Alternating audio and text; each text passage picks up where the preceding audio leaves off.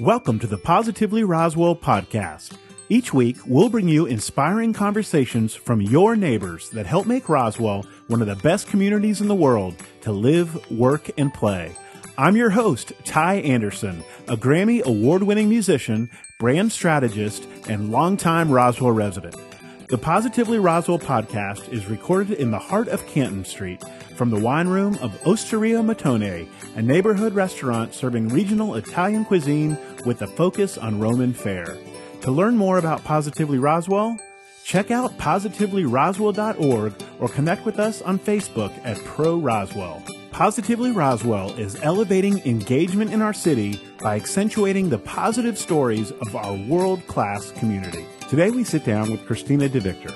Some might know Christina as a wedding photographer, but to describe her as such is to not know Christina. She is a traveling storyteller for the creative and adventurous who helps document her client's truth through timeless emotional imagery. Additionally, she is a leader of the burgeoning community of creative professionals in Roswell, establishing a creative footprint at ROCO. So, welcome to the Positively Roswell podcast, Christina DeVictor. I had to get you on the podcast for us to be able to like sit down and finally have a meaningful conversation, which I've been wanting to do for a long time, ever since I heard about you. And then I met you at this block party on Oak Street where this crazy little thing called the Roswell Collective, ROCO, they were having a party and there was like hundreds of artists and hipsters and all these really cool, talented people. And there was a band playing and people were having an incredible time and making furniture and painting and taking pictures and all this stuff. And I was like, wait a second, this is Roswell, Georgia. What's going on here? I didn't realize we had this whole burgeoning artist community. And then I met you and you got on stage and you were speaking more quickly than I am right now in this introduction. you were talking so fast. You said, "My name is Christina Victor. I like to talk really fast." And welcome to ROCO. And I was going, "Whoa, this girl is like caffeinated up." So you're coming in today. I'm get, I'm catching you maybe with ah. not quite so much caffeine, so we can just have a conversation. But welcome to the Positively Roswell I'm so podcast. Yes. So tell everybody what in the world is going on on Oak Street. So on Oak Street, uh, it's kind of a long story, but I'll make it really quick. Uh, three years ago, we started a co working environment for artists and quickly heard crickets. There weren't too many people that were looking to work outside the home. Flash forward a year, we kind of fought to stay relevant in a town that really wasn't ready yet. We naturally moved into a larger space because that's what you do when you're not succeeding. and we ended up just being more inspired by the space next door. So we moved into 2,000 square feet. We grew based on necessity. And slowly but surely, the name got out, and we started having conversations with other artists that were in town or in other areas of outside the perimeter. And we got them to come in this idea that we could create the beginning of an arts district in Roswell. Lots of conversations, setbacks, and uh, triumphs along the way led us to kind of having to make a decision of whether or not we were going to close or not. And right in the last second, we thought of a brilliant idea. What if we, meeting my husband and I, Tony DeVictor, team up with the landlord and we try to create a larger umbrella to house the professional creatives that live and work in Roswell? And so one conversation went to another, and I connected with Ralph Mills, who is my current landlord, and we started dreaming up what it would look like to say, hold on, you know, let's wait till we make sure this next tenant is a great fit for this big vision. And it was one after the other of just people coming into our lives that were perfect fits and us building what is now a nearly 13,000 square feet of creative professionals so we're basically all working together independently but collaboratively in 30,000 square feet. I love that. You know, when you when you say the word artists, um, people that are not artists tend to conjure up certain images in their mind, and then when you use the word creative professionals, um, perhaps a little different image comes to mind. And I think that was actually the big difference was we were using the word artist too much, and there's a lot of pain and uh, a lot of people that say, "Oh, I'm not an artist." Well I found that while I 100% disagree, I believe we're all creative at our hearts, I still realized that I needed to change the wording so that it had a larger pool of people that would be interested in coming into the development. Hmm. I like that because even you know, as we've connected a little bit about my background, but 22 years in music and all these things, I still like, I would probably hesitate to use the word artist, even though people, you know, well, you're a recording artist or whatever, but the, that umbrella of creative uh, professional, I go, well, yeah, you know, we were in a creative space. We were making something from nothing, but it doesn't have to be slinging paint on a canvas. Exactly. There's photographers and there's web developers and there's digital artists and there's social media coordinators. And when you open it up to creative professionals, you actually realize that there is big business to be had and people making good livings, providing valuable services that, that fit under that category. And as you know, that fits our town. Um, we aren't the starving artists typically because people move outside the city. It's typically a different age demographic as well.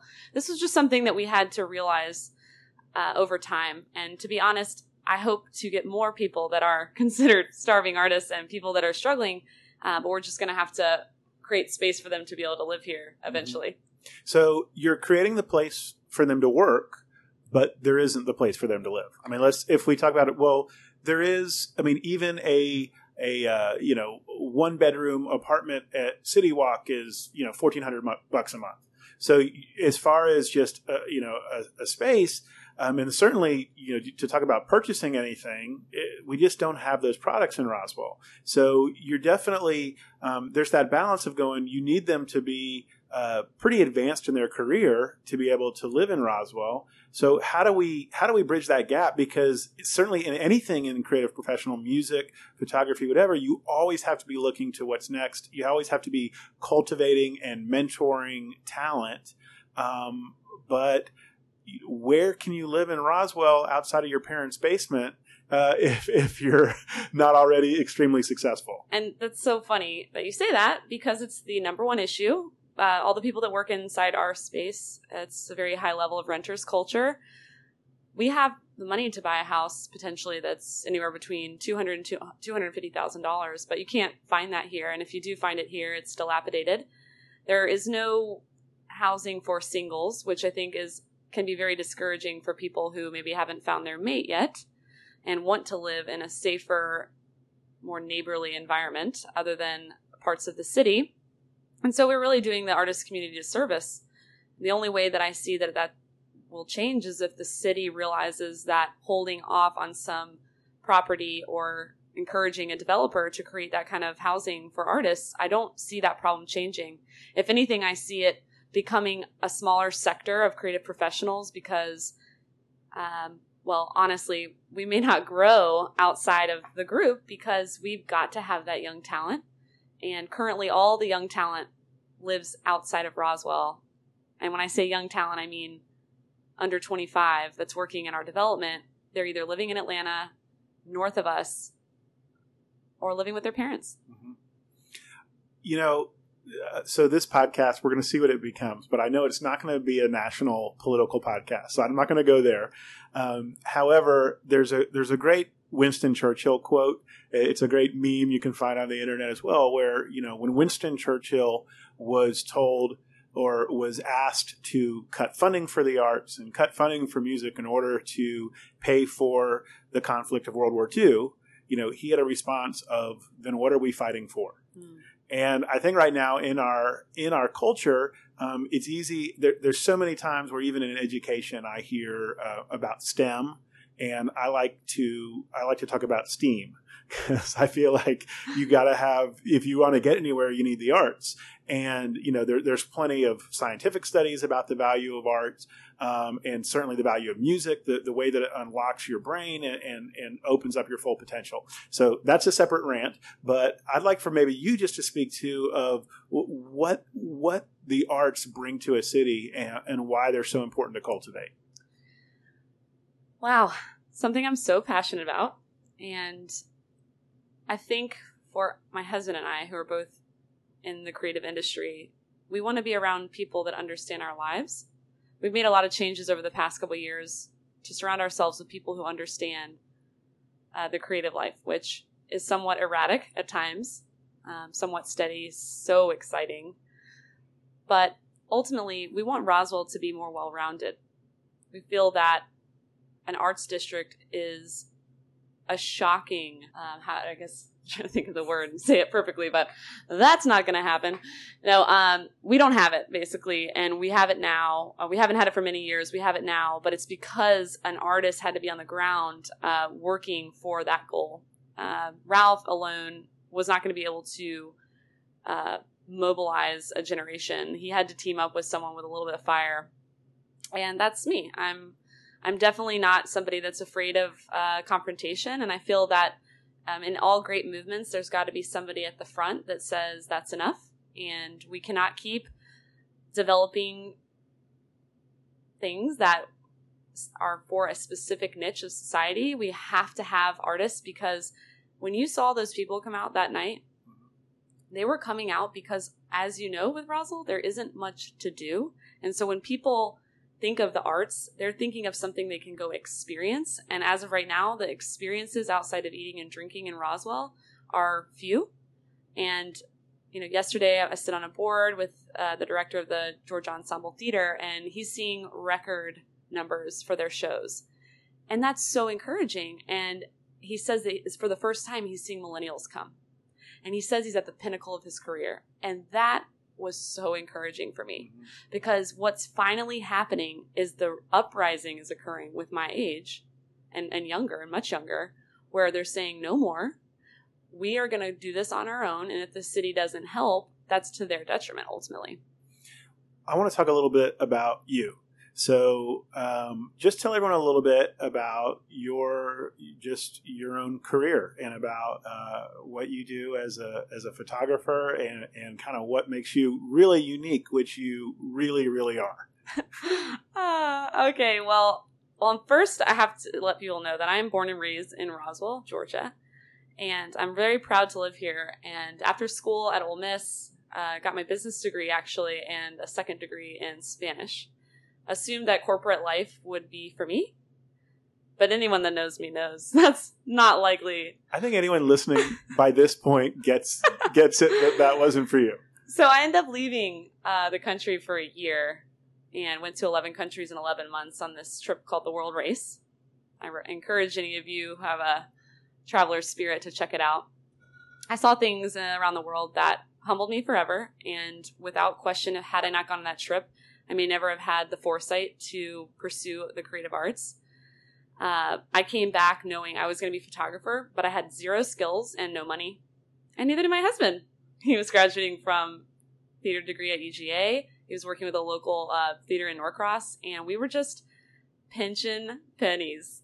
And we we're in Roswell, which is ironic. We were living, actually, this is awesome, but we were living in a grandmother's house, a friend of ours, not our grandmother, but someone else's uh, you know garageman apartment and we move we have actually we moved into our first house of our own still rental four years after. So we were living in someone's carriage house or whatever because there was no way we could live up here. But we figured if we were going to start our businesses anywhere we were going to do it in a place where we could give back and a place that we feel that we had support. So it's kind of crazy how it happened, but connections were kind of the anchor of my original work. I started shooting friends. I started, I shot my first wedding for a dear friend, and she really took a risk on me. And uh, during this time, I was working at Roux on Canton as their manager, and I've actually, I still do their uh, marketing and PR and all their creative content uh, to this day after almost six years since coming home. And so I had that side hustle that allowed me to uh, finance my dreams and start building my photography kit. And my first year, and, and this is don't don't take this the wrong way. I, I share this simply to show that it was meant to be. Uh, my first year, I shot four weddings of friends, and the next year I shot 21. Hmm. Then it never stopped, and it continues to increase based on my availability. And I think what that was predominantly is a deep sense of focus on customer service and I just love improving. I'm always learning, and I I just feel that I have not even reached uh, near what I would like to achieve. Mm-hmm. And so it's kind of ironic. A lot of people probably think it's strange that I'm speaking about Roswell because I do about 50% of my work out of state and country. But I think it allows me the perspective to come back with fresh eyes on a on a place that a lot of people can get irritated with uh, when it comes to politics. So I think Tony and I both travel quite a bit, and we're able to come back uh, and take a break in Roswell and enjoy all the things it has to offer. But yeah, full time wedding photographer. I see. I uh, wedding photographer doesn't cut it. Okay, so uh, what's your website? Tell, uh, okay, I love this. Okay, so someplace wild. So someplace wild. Is... Go to someplace wild right now, and it doesn't look like a wedding photographer. At least not what you remember a wedding photographer. Because um, I remember the wedding photographer nearly like ruining our wedding because it was like we like we said I do, and then it was an hour of this jerk just posing us, and then uh, my wife turned to Bridezilla because she was getting really irritated. But when I go to someplace wild and I look at your portfolio, I, don't I don't see pictures where you're standing ten feet away from people, um, posing them in front of an altar and trying to get perfect symmetry. I see stories. You're a storyteller with pictures, and the stories you tell are like Lords of the Lord of the Rings epic. um, so, and it's like you're a hybrid of a well, I'm not going to tell you what you are, but to me, I perceive this like hybrid of a travel photographer, um, a wedding photographer, a storyteller, and artist. It, it's something really different. So like wedding photographer, um, it, is like so not it. No, I, I, think it's funny because can you imagine if I had just said that about myself? I mean, let's be real, it's better coming from you. okay, um, well, I'm happy to oblige because yeah. it's so true. Like anyone, stop listening if you want. Go check it out because it, it'll take your breath away. And it's like just on a website where it's not even. A, a, ton of images, but they're breathtaking and they're so. But in it, you see this story.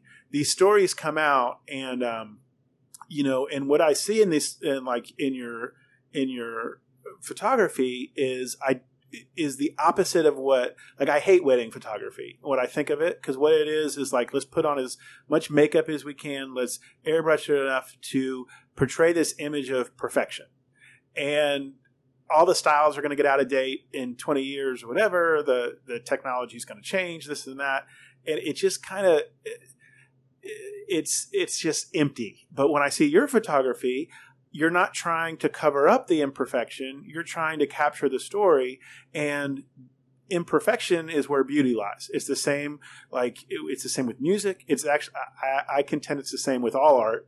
Yeah. is is um, is imperfection is actually what we're drawn to and what's attractive what we can relate to. I can't relate to perfect but i can relate to to a flaw yeah. so i so i see no and, and, and you know honestly if, if you guys are looking thanks. Uh, but just know that on the front page it says uh, traveling storytellers uh, based in Atlanta, San Francisco, New York, which sounds funny, but we do quite a bit of work up there. And then it says documenting your truth by way of timeless emotional imagery. And that was uh, several days worth of thinking that came up with that tagline because I, I don't want to confuse the people that want the you know the brushed on look and the the fake. I mean, I'm I'm here on Earth for a purpose, and that is uh, to truly be real and authentic to who I am and also to encourage others to be that way as well. Everyone who has ever been shot by me knows that 90% of the time I'm saying just be natural truly. Let's let's create a space of comfort and know that I am not looking to make you look anything other than yourself. Mm-hmm. And I try to make sure that my clients know that from the get-go. Sometimes it's so hard to fight what people want to look like. But you know, I'm willing to go uh, at that battle because for me it's worth it. This is life or death in a sense, and these images are going to be on people's grave sites uh, when when family members are remembering them. And we, as wedding photographers, have the ultimate challenge, which is to make a story out of true chaos. There is not a time where it is not chaotic. I don't care how laid back the client is. We have a job to do. And I, when I go into a wedding, and this has taken many years to realize the, the depth of this, when I go into a wedding day, I'm ready to gift and gift and gift. I want people to look back at their images and bawl their eyes out because they see things they've never seen. Somebody wrote to me once, You showed me deeper into the relationships that I already have. I wish I have more testimonials. I'm that kind of photographer that's never updating because I'm always working, but ultimately, the things I've heard back from my clients are astounding. And I just did a project where I sent to one of my recent brides, I said, look, send me all the images that most impacted you and tell me why. And a couple of weeks later, she sent me back 20. I asked for three. and uh, she said an individual piece of why each image meant something to her. And guess what? Not one was posed. Not one was centered around her own personal beauty. I mean, let's be real, guys. If that's you, don't contact me. but if you're the type that genuinely desires for life to be captured, I've started shooting families just recently. It's a very slow launch because I have to fight the say cheese, cheese, cheese culture, and I'm willing to do it because what I'm going to create is going to change lives. And I really believe that. And it's the, the driving force. Tell me the story, if you will, where a wardrobe malfunction that normally would have been the worst thing imaginable, imaginable um, became the just this incredible story that you were able to capture. So, ironically, that was the fourth wedding I ever shot. And it was from that early stage that I realized, wow, things cannot go as planned. And I'll be real. At that time, I was just doing whatever I everyone else was doing because in the beginning of any creative pursuit, I mean, you've got to, and if you've read the book, I hope you go out and get it, Steal Like an Artist. It tells you about, you know, nothing's original and we're we're pulling from our inspirations every day. Walking down the street, we're pulling inspiration from what is already real and true.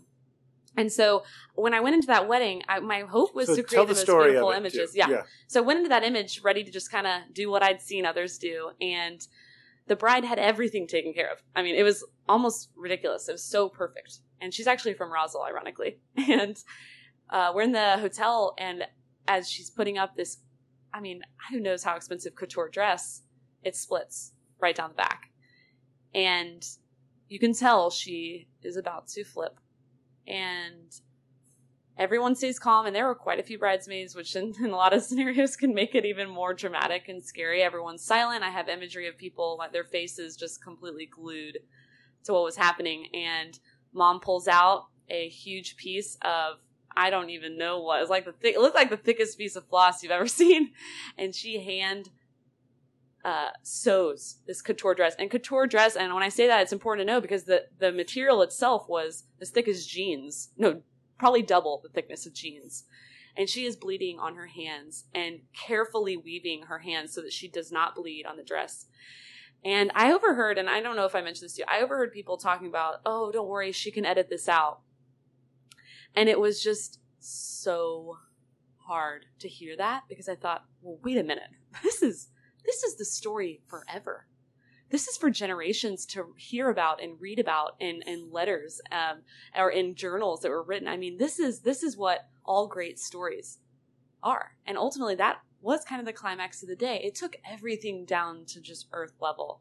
And we played evenly all day. I mean, it was there was nothing else that had to be overcome more than that that day. And so I feel like it it literally broke the straw on the camel's back and the camel was able to just have fun after that. And I, I felt like it was it was actually the last wedding that I chose to shoot uh, in any other way. I, I said from now on, and you can see in my portfolio, and anyone who knows I've shot them, it was story from there on out. And you're right. I should probably say I'm a storyteller because I say it on my site, but I think I think just to connect with the everyday public, it helps give people context to what I do. When you hear that, when you see this kind of imagery, when you listen to that kind of music, that's the power that art has is um, to sort of uh, to find the beauty in the flaws to and to find the realness in in our everyday experience. And so i'm gonna let's try to translate that back to roswell. I I think it connects um, very well, actually. I think you know what we have in Roswell is a is a prosperous suburb, and what everyone talks about is we do have this um, this like authentic um, soul and history that's there that everybody feels, but yet we also have. Um, and I don't mean this critically, or maybe I do, but you know, we, we can fall prey to sort of a, a superficial commercial trend that that has you know swept our entire planet, where happiness comes with you know three three garage bays and um, and and affluence, and we're a very affluent area, yet um, there's a there's a whole lot of people that are that are missing that soul, and um, and that's what I see. That's why I was so excited to see about what you're doing. It's like because I go, wow, with Roswell we have so much going for us, but we could use a we could we could use at least digging out that soul, maybe highlighting that soul, maybe uh, maybe be a place where we're authentic with each other and where we're real with each other whether it's the sidelines of a sports field realizing that like we don't need our, our kids lacrosse performance does not uh, determine our self-worth right? Maybe we could let a little of that go. And maybe we could let a little bit of just kind of the image go and just like really have authentic relationships. To me that's when a community really becomes something special is in those relationships. But i think that art has to lead the way. Yeah, and I think uh, it's hard not to be humbled in the field. Uh, if you're working hard towards something in the creative industry, I mean, this is all industries, but let me just point it to what I know. Every day is different. I mean, I can feel so pumped when I get an inquiry out of country that's sending me to the cliffs of Ireland. But the next day, I can experience total fear in comparison with a peer and it's just it's real itself. I mean, if you're honest and untrue with the people around you, it's hard work. And I think everyone that's in the development understands this and they live that out. And so when people come by, they're like, "Oh, I've never felt so so seen. I've never felt so known by people. You really care." And that's because I really do care. And I think the people involved really care. They have a light from within that's shining very brightly and my hope is just to continue lighting fires in people's hearts. And the only way to do that, I mean, is just to be kind and courageous and real. I mean, this is not so complicated. And I'm sure there are people out there that are thinking, oh, that's me. Um, are you? Uh, are you being kind right now? Uh, as we enter election season, are, are we being kind? Are we being celebratory of others? Are we being courageous? I mean, I don't know. I'm not seeing much of that, but I'm I'm I will not get bogged down by the negativity. And anybody that knows me knows I have no time for that. We've got to look towards the positive and for me, it's ironic that I think I thought this for quite some time and then positively Roswell pops up out of nowhere. It didn't take me long to understand the purpose of that, and I'm hoping that Positively Roswell will be the largest social movement um, in the city. I think it's not going to be easy, and this is why is that um, it, I, I, like to use this metaphor, and this this goes to the political, but um, you know, you see when it, when people talk about Congress, if you asked hundred people, how many of you guys are for are for term limits? hundred people will say they're for term limits. They think, yeah, we need term limits, and then ninety eight of them will go vote for every incumbent on the ballot, right? And so if you ask people, do you want elevated engagement? do you want where we don't do personal attacks and where people we elect leaders that can speak a positive vision and people that are thoughtful and that are truly servant leaders 100 out of 100 people will say yes then 70 out of 100 people will vote for whoever's the nastiest the most negative who it's like watching a car accident and people love it. It's like reality television and oh. it feeds like a sick part of people's soul that is the um, bastardization of art the challenge is is how do we get people there? And this is where i would love your input is that um, i have this vision of i go man i love this city and i love the people of this city when the people of their city are being their authentic selves. And i and i want this to be a place where people are free to be themselves and where people make real connections where you don't feel like you're uh, that you can have your flaws and people are going to still love you. Those are the only relationships that matter in the end is like the people that actually know your flaws and love you anyway are the only people that are going to matter in your life. If people only love you for an image of perfection that's not real, then it's not authentic. It's not an authentic relationship, and that's like that's my sort of vision for the city and like the people that I've connected where we've connected authentic, you know, authentically. I don't judge them for their past. I don't judge them for their like. I go, wow, that's kind of why I actually like them because of that oh, experience. And so, um, how do we get there? How do we, how do we, uh, and, and again, how can art lead the way to sort of paint that picture for people of, of what we could be and to actually have that kind of positive interaction? Big question. But, because uh, negative's easier. Yeah. And it, it works. Is. But I think the only way to fight the ugly is to quadruple the beautiful. And art is that at its core, but kindness is that is that at its core as well. And I think going around and sharing the things that actually are happening that are positive is key. We have to box out the bad. And the only way to do that is to share the positive. It's not being closed minded to the bad at all. It's saying, can we balance the playing field here, please? Can we have some of the good things that are going on? I sit in meetings all the time and I'll let the people who are negative stay negative. It's not likely that I'll change them. But what I can do is encourage people to get out and vote. I can encourage people to be positive about the things that they do like. Hey, maybe let's take half the time that you spent saying something negative today and tell me what you love about living here. Mm-hmm. And to be honest, I have a pretty big plan of how uh, our generation is going to rise up. And it's something that happened yesterday, and it, it truly is uh, that soon. There will be a bit of an uprising from the people who really care uh, about positivity being at the epicenter of Roswell. And I'm blown away by people's excitement talking about this city. It is invigorating. I'm mm-hmm. around, oh, I love Roswell. I hear more about that than I do the negative because I refuse to surround myself with people that are only going to look at the negative side of life. I'm a glass half full kind of gal, and that's not changing anytime soon. So here's my challenge is that I kind of have two different worlds I navigate in, in my Roswell experience. So I'm a dad, I'm out there at the sports fields, I'm, eh, eh, I have kids in elementary, middle, and high school. So kind of the, the full gamut, and I have all these people that um, that that I love. I have relationship with. We cheer on our our kids together, and um, and they love Roswell. They love the schools. They love the parks. They love living here.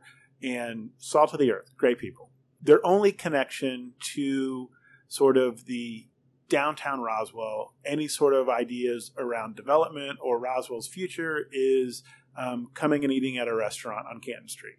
Like, and they're unaware when you go, hey, you know, wow, there's like getting really contentious in our, uh, you know, at, at, city council meeting as they're talking about these. They're like totally ambivalent to it, and they don't really care. Um, you know, And we we recently saw an election where, a whole, you know, you look at what six thousand people uh, initially voted in the special election, and then it jumped to fifteen thousand people or so um, we'll, we'll, correct the numbers in the show notes uh, because uh, one of our guys on Positively Roswell is a uh, datatician. So, um, but those extra 9,000 people, did they suddenly care? No, it's because we were having a congressional race, so that was more attractive. Did they um, inform themselves on the issues? Did they know what was going on? I would say no. I would say they were doing their patriotic duty of voting. I would say that's not really your patriotic duty. Your patriotic duty is being informed and then voting. Um, but there's this disconnect between sort of my friends that are connected in sort of the heart in Roswell, that are connected with, with, with what's going on in the city, that maybe serve on commissions, that are plugged in, that that are that are spending time and energy and resources going, how do we improve the future of Roswell, and the, and between people that are just kind of here enjoying Roswell and living in Roswell. How do we bridge that connection and and get people to say, you know, wow, my voice like actually really matters and I need to be paying attention to what's happening. I think education's at the key. I mean, nobody knows what's going on. There's no one source of information.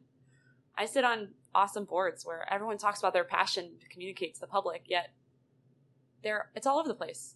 Good luck getting more than one niche in a city if you're not if we, have, we don't have a news source that anyone can listen to and, and feel that it's fair. I'm not even going down that road. Mm-hmm. but what i know is that we each have to take a responsibility. If we know something you better get out and share it. Seriously. This is something that i i have ignored so many people when they said christina you should probably tell more of your friends and encourage them to get out and vote. And guess what? The next wedding happens and i forget. And then it comes down to being several months out of a very important election and then everyone freaks out and it's got to start moving. Well, we're in that we're in that stage again, and we're going to be there for the next several months. And so, my encouragement and my hope is that everyone that's paying attention right now, go tell ten of your friends, yesterday. For that person out there that just goes, well, I, I watch about the the president and Congress and these bills in the, uh, on Fox News or CNN. Um, what what does city government do? Why does why should I even go out and vote? Your local government actually affects the day to day. It's affecting traffic. It's affecting what you're seeing going up. It's affecting what you're seeing going down. It's affecting where your tax dollars go. I understand a lot of people say that's over my head. And in, in a lot of ways, it is. There should be more concise communication. When I say concise, I mean not paragraphs and paragraphs worth of people explaining something that actually has no interest. I mean, can we be experts at all things? Absolutely not. We need to simplify the conversation, educate on the key points that really will draw the voters because it do you think we have time to be experts at everything? And by the way, if you're saying yes, then we should probably never meet.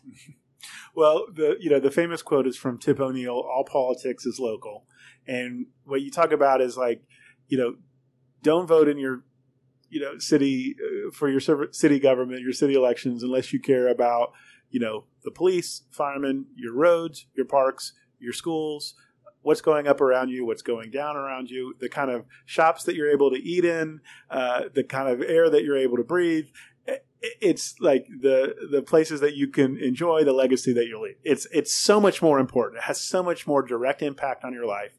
Um, but yet it's a big challenge to get people to connect with it. Somehow our civics lessons fall short. We have to transition because this is positively Roswell. So we're not here to criticize them. We're here to like, how do we awaken in, in them? How do we awaken um, civic engagement? And, and I'm going to give you a chance to do that because I think you're the right person for the job. Um, because what I feel like is lacking, and to me, this is a spiritual principle of without vision, the people shall perish. And with that, again, there's lots of naysayers, but I'm a visual person. Maybe it's, and I imagine you are too. but, um, you know, when I, when I look at, um, let's say the Southern Skillet, you know, property, what used to be the Southern Skillet. Uh, when I when I look at the Value Village and I and I see this old kind of decrepit building, I'm a person of vision, so I can kind of imagine what it could be. But then when a when an artist, an architect paints a picture of what it could be, wow, I get it, and I'm excited, and that's something that everyone should go check out. The the uh, the plans, the the project scope that's been approved, it's pretty exciting of what that can be.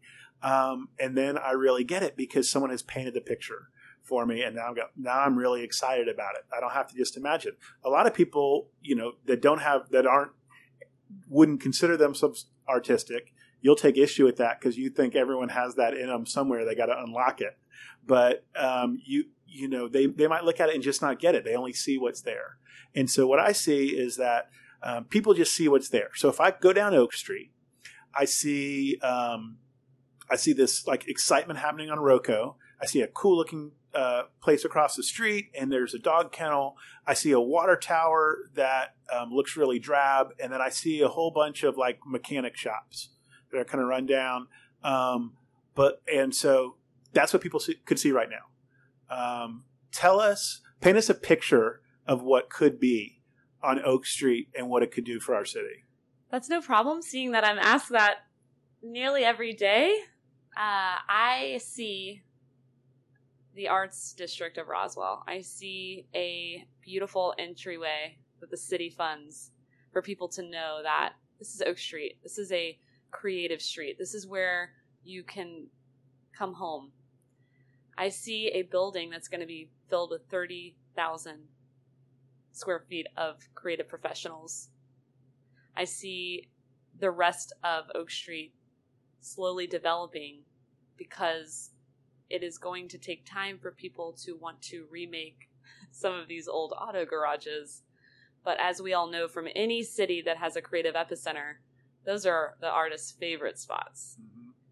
And to be honest, we're we have a specific vision for Oak Street because with all these new develop- developments, how are we going to contend? And we're not trying to contend. We're trying to be home for a specific style. And that is artful. That is ultimately fearless. because anybody with creative pursuits has to pretend even that they're fearless.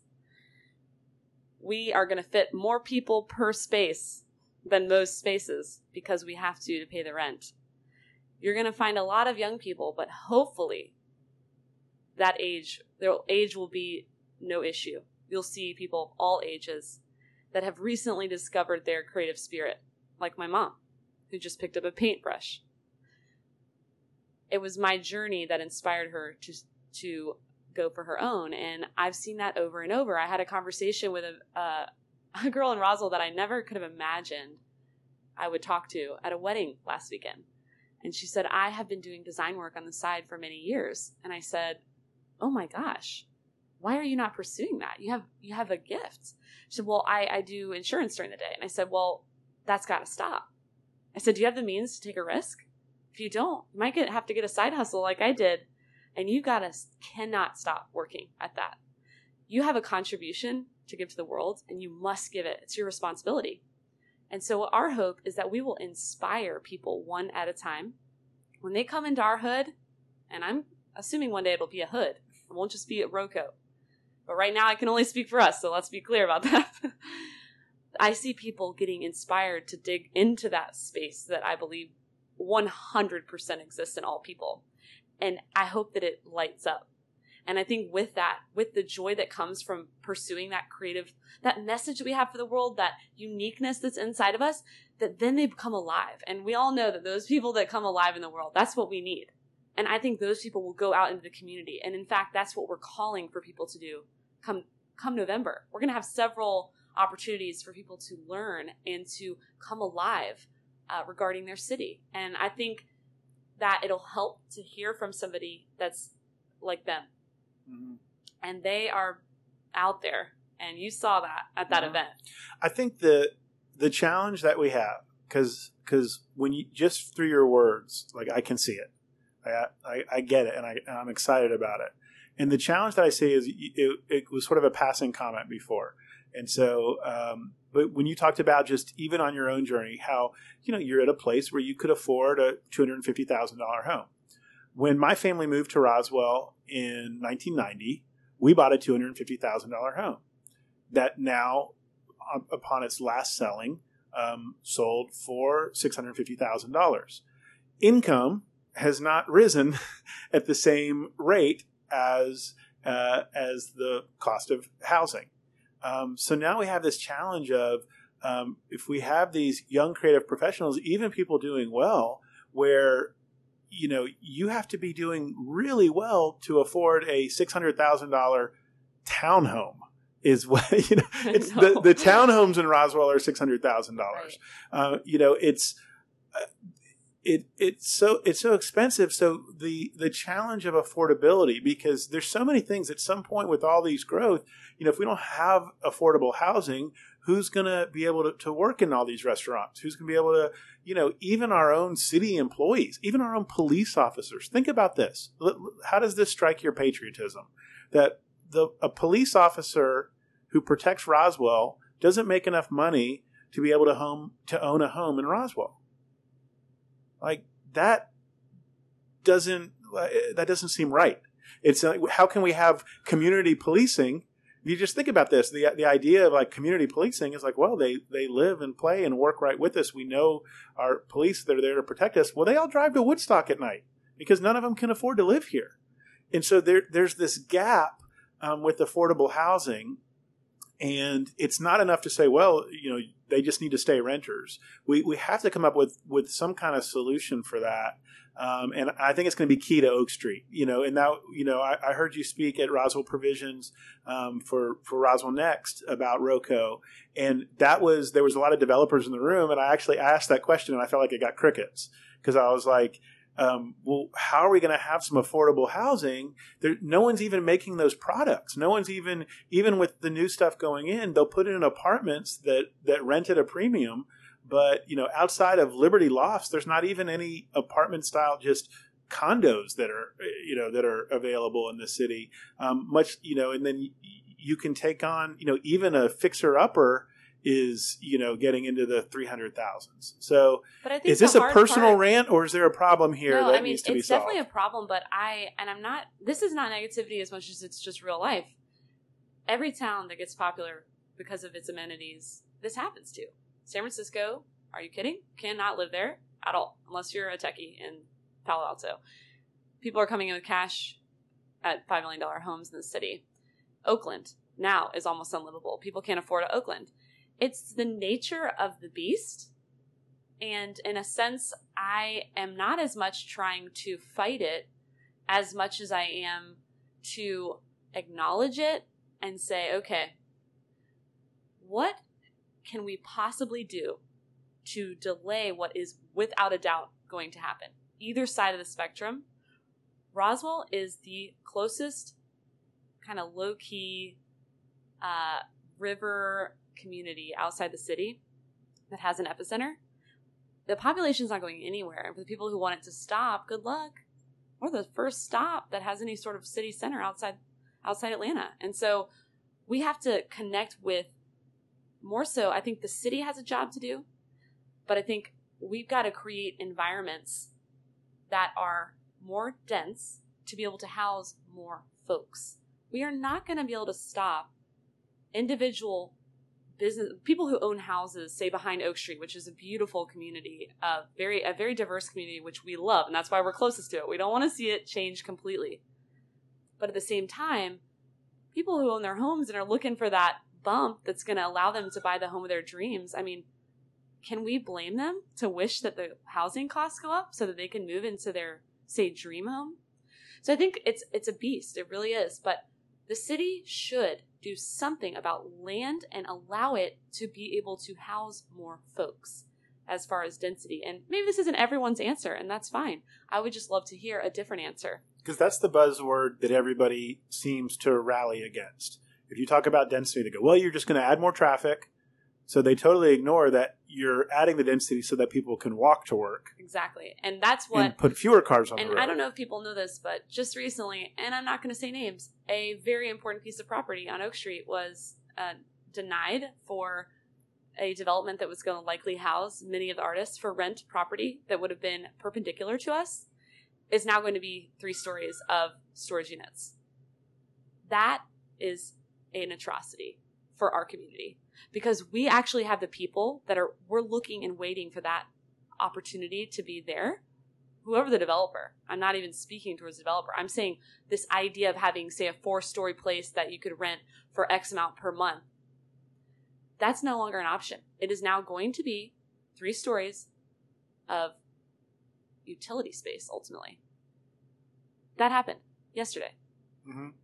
and And that's that's so sad for us because the other houses over there i think are awesome because in a lot of ways those houses are for people that have lower income. They should in a sense stay. And i know they're building all these buildings to be able to house in, a, an even more beautiful way these uh, people that have stipends from the city which is amazing. But a storage unit in a place that's literally walkable to downtown and that's the only area. And so we're focusing on that. Our hope is that that area will remain affordable so we can all live there and be able to walk uh, to downtown So that's the challenge, and that's and so maybe that's a different side of the story that you haven't heard before. I think whenever I hear, density brought up, it's always in the context of not in my backyard.